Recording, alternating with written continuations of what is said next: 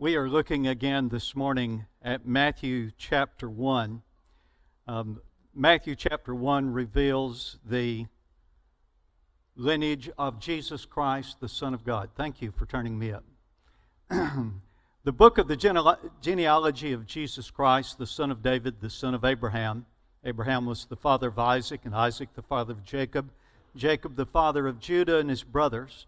Judah the father of Perez and Zerah by Tamar. We talked about Tamar last week. And Perez, the father of Hezron, and Hezron, the father of Ram, Ram, the father of Amminadab, and Amminadab, the father of Nahshon, Nahshon, the father of Salmon, Salmon, the father of Boaz by Rahab. Uh, I'll not read the rest of the verses because Rahab is who we're talking about today. Last week, we dealt with the first of the list of four women listed in the genealogy of Jesus, women who are somewhat of questionable repute. And yet they are listed not only in the lineage of David the king, but of the King of Kings, Jesus Christ, our Lord and our Savior. The fact that they are listed in that genealogy is a testimony of the grace of God. And yet, each one has their own story to tell. Each one bears a message to us today. And I told you last week, I cut my teeth in, as, as a young pastor near about 100 years ago, uh, listening to guys like Oliver B. Greene. Some of you are not old enough to have any idea who Oliver B. Greene was. Um, and with Chuck Swindoll. Oddly enough, Chuck Swindoll is still around, still preaching. But I probably, you know, I have to be who I am and preach the way I preach, but I probably fell somewhere halfway in between Oliver B. Greene and Chuck Swindoll. And that may be scary to you who know who those people are. But the thing about Chuck Swindoll, his program was called Insight for Living. One of the things I learned from Chuck Swindoll's preaching is the importance of a biblical application. Now, you know that I major on reading the Bible and reading large portions. And the temptation when you do that is to fall into the trap of majoring on biblical trivial pursuit. That you can win all the games, you know, of biblical trivial pursuit. And that's not what it's all about. What it is all about is finding the truth of God's Word and learning how to make practical application of His Word to our lives today. Now, the story of Rahab was written long ago, it's an ancient story. And yet, as you listen, my prayer is that you will hear that it applies to today. I got some messages um, on Facebook last week, uh, specifically from women who said that the message of Tamar was encouraging to them because they had lived a portion of what she lived. The same thing is true with Rahab. I want us to look at Rahab. We're talking about shady ladies in the lineage of Jesus, and yet messages of grace and practical message. And the message of Rahab, her story is a story of faith and deliverance, and it comes from Joshua chapter 2. Most of the entire chapter, and I will read about half of that chapter during the message today, so hang on a little bit. In fact, we'll get into Joshua chapter 6 somewhere along the way. As we look at her story of faith and deliverance, I want you to notice, first of all, her sordid profession. Those of you who are taking notes, the highlighted words are the words that need to be in the fill in the blanks. And that's true for those of you who've downloaded that and printed it if you're watching the live stream. Also, realize that somebody might actually go to our website and watch this message a year from now. And the truth, same is still true. The notes are there. You can download them. You can fill in the blanks. Notice her sordid profession. It says in Joshua chapter 2 Joshua the son of Nun sent two men secretly from Shittim as spies, saying, Go view the land, especially Jericho. And they went and came into the house of a prostitute whose name was Rahab. and they lodged there. Now, isn't it ironic that the very first name of anyone in the promised land is the name Rahab? She's the first name we know. Now, we'll hear a, a lot of other names as we read through the Old Testament with the book of Joshua about the conquering of the land. But the first name we hear is of a prostitute, and her name was Rahab, by the way uh, just in case you've read some of the scholars who say, well, she really wasn't a prostitute, she was uh, an innkeeper. I, I'm sorry, you can try to make it better than it is. It's not. Uh, she, the, the word that's used in the Hebrew language means prostitute. If you want to look it up in Greek, it means prostitute. And she is called prostitute in other places. It's amazing how God can use people you would think He could never use. And if you think He cannot use you, you're wrong. If you feel that you are beyond help, beyond forgiveness, you're wrong. You do not understand the grace of Almighty God. Not only was she the first person that we know about in the promised land, she seemed to have been a, wealthy person. Um, okay, so I lived a dozen years in Kenya, East Africa, and I have to admit I was very naive. When, when I got there, there were a certain group of women. Occasionally, you'd see a woman, and she was dressed in really nice clothes. And her hair, instead of wearing a scarf, she had long hair and it was fixed up. I mean, she was wearing makeup. And, and I thought, well, there is a lady who's really taking care of herself.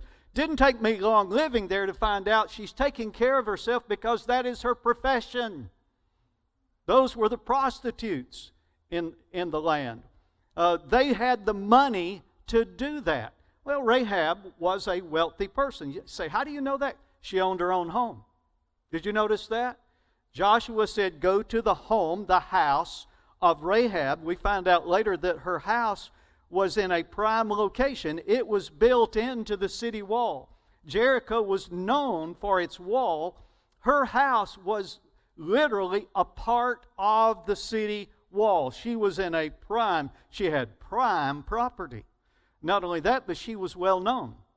Later in the story, the king hears that spies have come into the land and they are at the home of Rahab the harlot, Rahab the prostitute. Her place was known. The king said, Go there. I, you'll forgive me if I speculate if the king had been there before because he knew where it was. She, she was well to do, she was well known. By the way, it's also, it makes sense that spies who are trying to come into a land secretly would go to a brothel because there's a lot of traffic there and nobody there wants to be recognized. I mean, it's like two Baptists in the liquor store, neither of whom recognizes the other, okay? And, and that's the way it was in the brothel. Sorry, I mean, they, if you go there, you are anonymous. Nobody recognizes each other. And so it was a perfect place for the spies to go without being recognized. It's also a place where if you do strike up a conversation, it's, it's like you ladies in your beauty shop. Man, all the beauty shops are closed. I, I tell you, if, if I can't find somebody to cut my hair, I'm going to end up getting a perm instead of a haircut. But it's, it's like you ladies in going to the beauty shop. If you want to know what's going on in the world, just go and sit in the beauty shop and listen for a little while. And, and so it's a perfect place for the spies to go. But it was also something that was done in the providence of God. You see, you might be shocked at some of the places that you find faith. And what a blessing it is. Brenda and I have traveled a little bit. 70 countries in the world. And it is a blessing when you go into a place where you don't know anyone and you find someone of faith. And the Bible says Hebrews chapter 11, by faith, Rahab the prostitute. See? That's what it means. Rahab the prostitute did not perish with those who were disobedient because she had given a friendly welcome to the spies.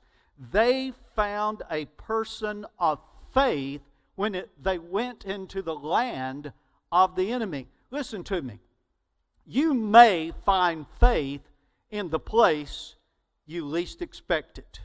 Do not presume and do not judge when you meet someone. Be very careful about being judgmental. We are warned in the New Testament that with the measure that you judge someone else, whatever ruler, whatever measuring stick you're using on them, it will be used on you. That's a severe warning.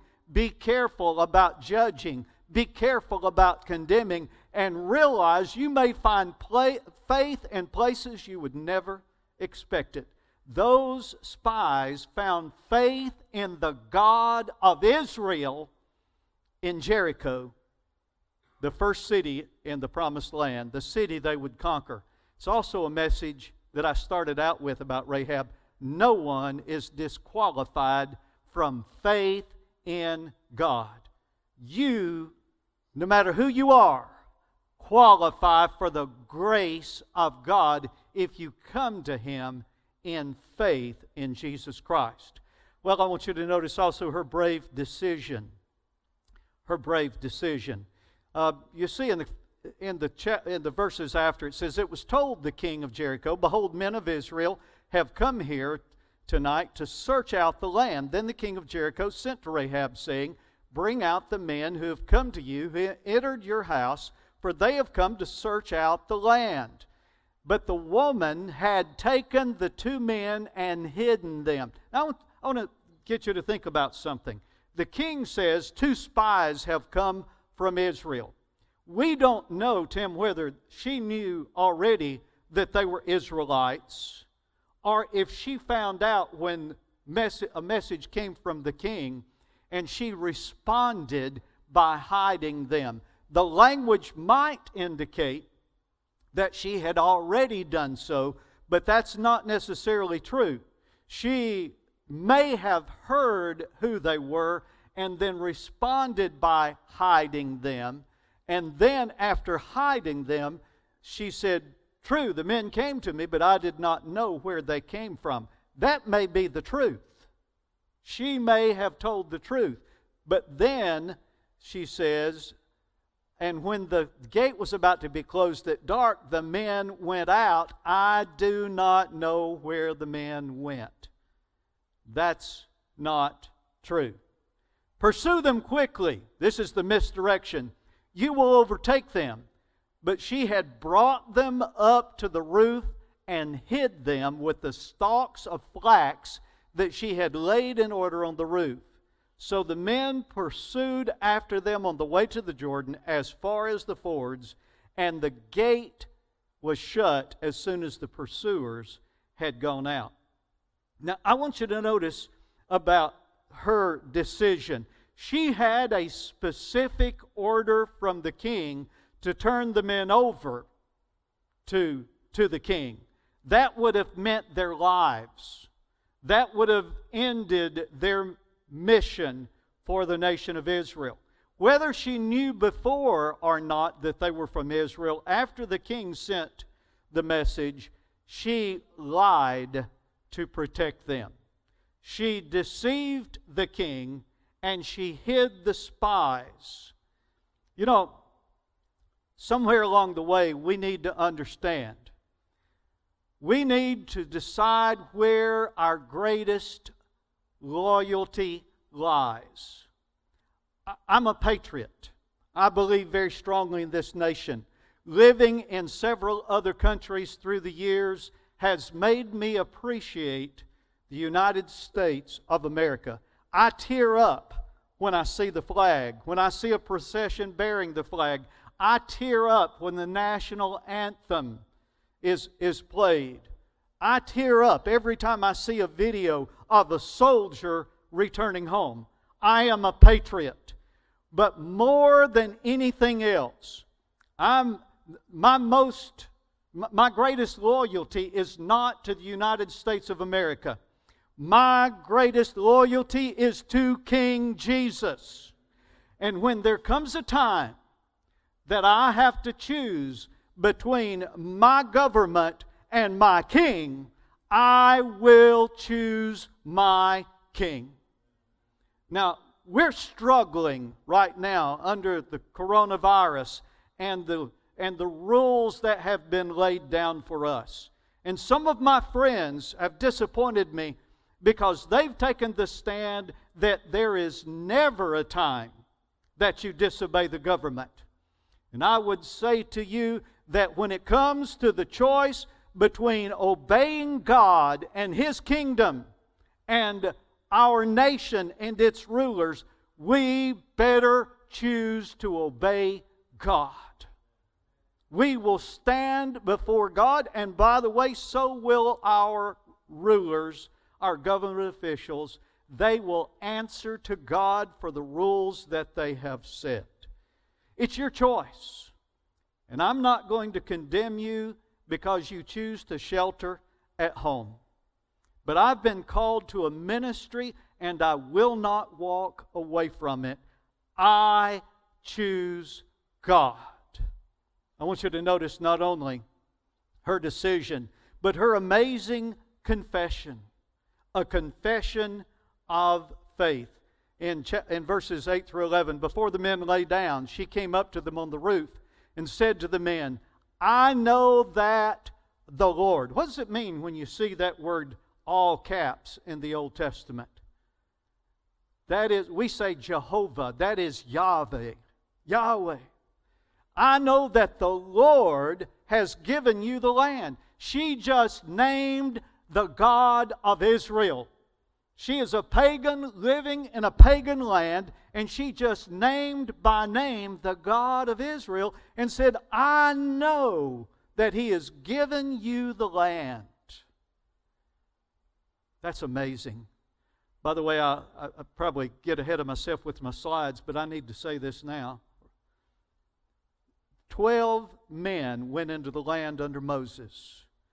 Ten of those men died because they didn't know this. They didn't know. They did not believe. They had no faith in God.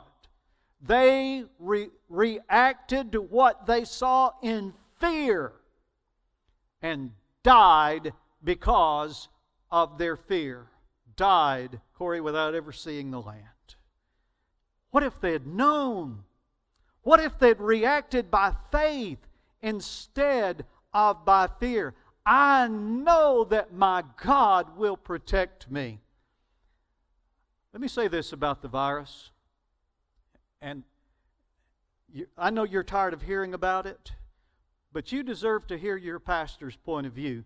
Just in case I get the virus, and just in case I die of the virus, don't you dare say, he shouldn't have been at church. You say he's been promoted.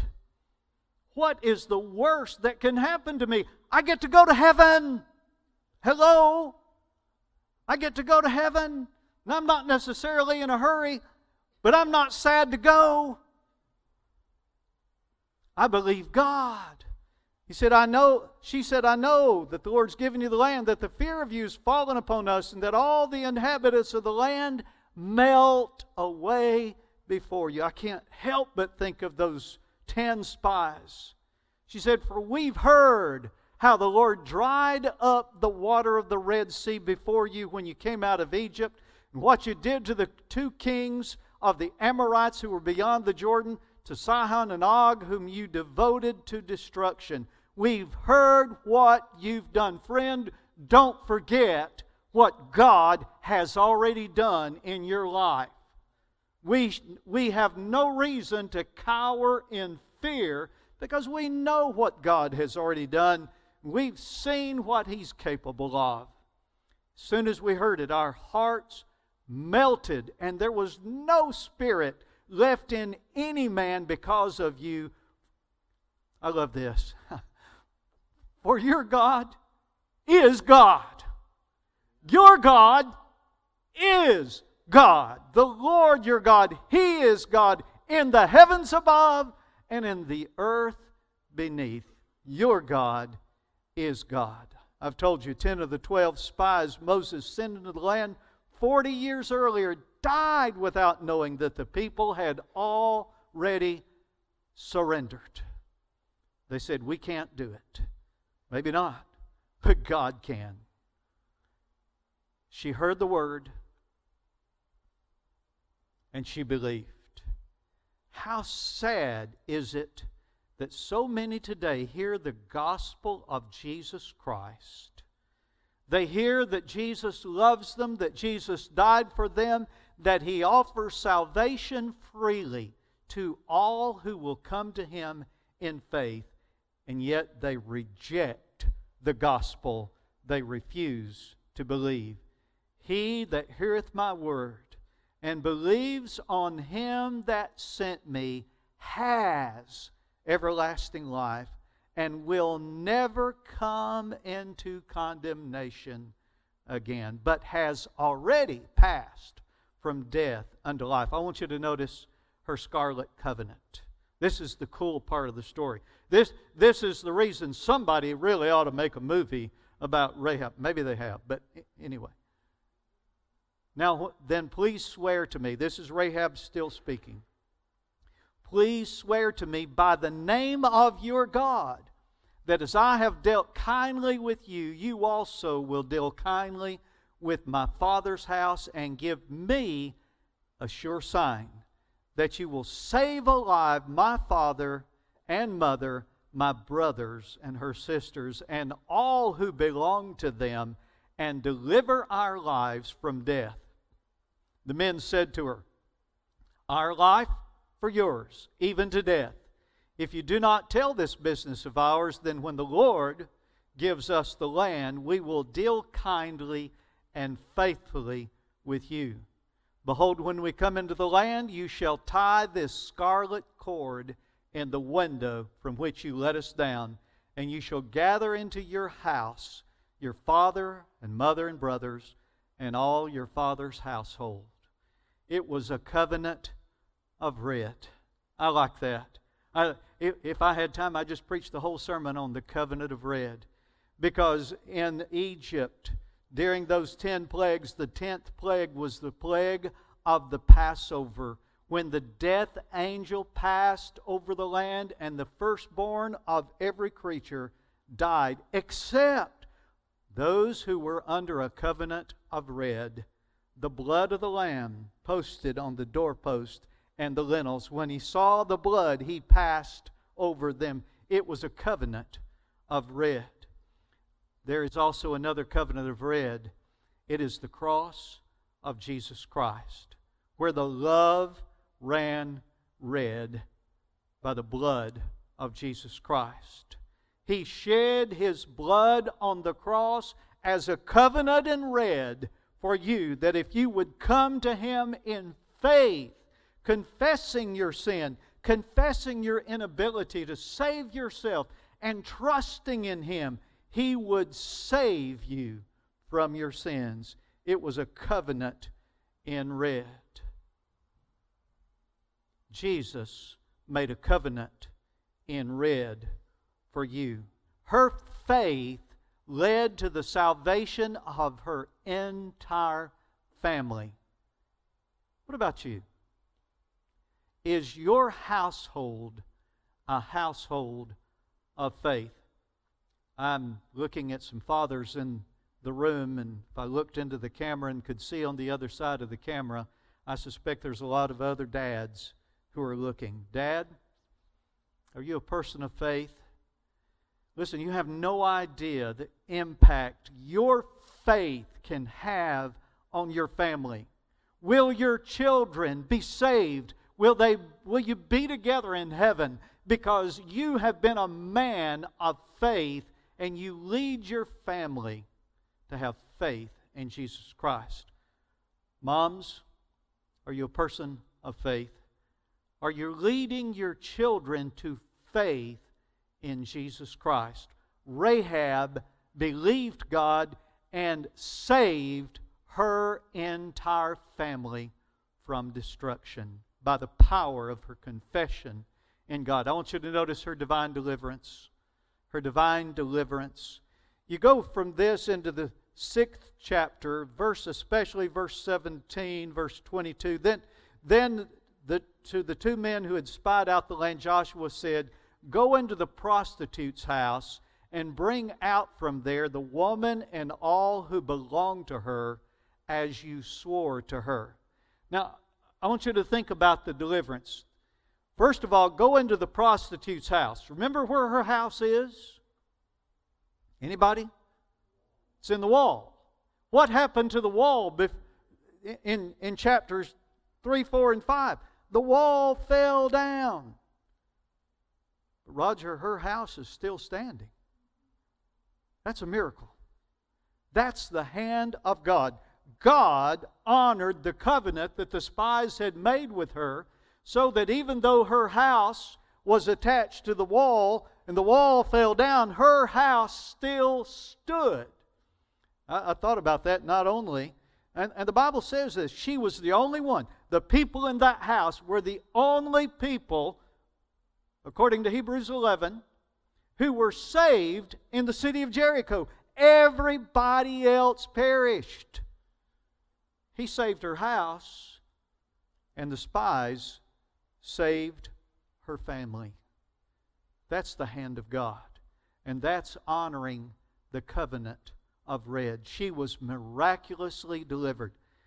I prayed every day for all of you for deliverance in this time of illness. And I still pray for all of you, including those of you sheltered at home on the live stream. I've prayed for you every day that God would deliver us, deliver our church from this epidemic, a pandemic, a virus, and an epidemic of fear. I pray that God will deliver us. Your faith, my friend, will be your victory. Even when your world, the world around you, is falling down like the wall of Jericho, God can preserve you, and faith is your victory. One last thing, I'm out of time. I want you to notice her honorable epitaph. Now, I, okay, it's been a bit of a hobby of mine through the years to look at Bible epitaphs. Uh, Alice, you may have to tell your kids what an epitaph is and explain. Uh, for those of you who don't know, that's what they write on your tombstone. Um, uh, you know, and I went to Disney World the first time and I, I got tickled out in front of the haunted house. There was a, a, a tombstone, several tombstones with funny sayings on them. I'll never forget chuckling over the one that here lies Dave. He chased a bear into a cave. that, Okay, so that, I, that's not the epitaph I want, but, but that's what an epitaph is, okay?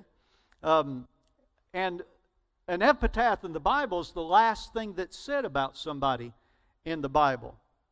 Now, the verses say um, that in, in, the, in that passage, Rahab the prostitute and her father's household, and all who belonged to her, Joshua saved alive and it says, She has lived in Israel to this day. Now, that was written years later when the book of Joshua was written. And you would think that's her epitaph. She's lived in Israel to this day. The problem with that is, uh, and you might believe that if you only read the Old Testament, because she's never mentioned by name again in all the Old Testament. Oh, I'm sorry, that's one of those things of biblical trivial pursuit that I said I wouldn't get into. But nevertheless, Mike, she's never mentioned again by name in the rest of the Old Testament. But guys, she's mentioned three different times in the New Testament. It says of her, of, uh, I've already read to you Matthew 1, verse 5. Rahab, she's listed in the lineage of David the king, and this is all a part of the lineage of Christ our Savior. Listen, your past does not determine your future. Understand that. God can change the epitaph that might be written about you. She's mentioned again. I've already read Hebrews 11 31. By faith, Rahab the prostitute did not perish with those who were disobedient because she had given a friendly welcome to the spies. Your faith can change what's written about you. You know that? The reputation you have now, the reputation you've had in the past, does not have to be your final reputation, your epitaph. Again, in James chapter 5, uh, James chapter 2 and verse 25, it says, And in the same way was not also Rahab the prostitute justified by works when she received the messengers and sent them out by another way. You see, faith that is proven by what you do, faith that demonstrates outwardly faith in, that's on the inside that's demonstrated on the outside will give you a legacy that will endure long after you've taken your last breath. Oh, if you think about the time from when it says that she lived in the nation of Israel, never mentioned again in the Old Testament, but mentioned in the first book, as we have them organized in the New Testament. She's listed in the Heroes Hall of Fame of Faith, Hebrews chapter 11, and she's mentioned in the book of wisdom the choice she made changed what is written about her. But now it's your time to choose. It's your time to choose whether you will trust God or not. You've heard what God can do in response to faith. What choice? What choice will you make? May I say, how will you demonstrate your faith in Jesus Christ? Come to Jesus. Doesn't matter who you are, old or young, young or old. If you understand that you have sinned and come short of the glory of God, if you've come to realize I can't be good enough on my own to make it to heaven, you realize that Jesus Christ died for your sins. He's paid the debt. He just asks that you receive Him, recognize Him as the Son of God, believe that He was raised from the dead, believe that He can save you, believe that He will save you, and call on Him for salvation. He will give you a new life and a new future. Faith will make the difference. Choose Him. Choose faith. Come to Jesus now.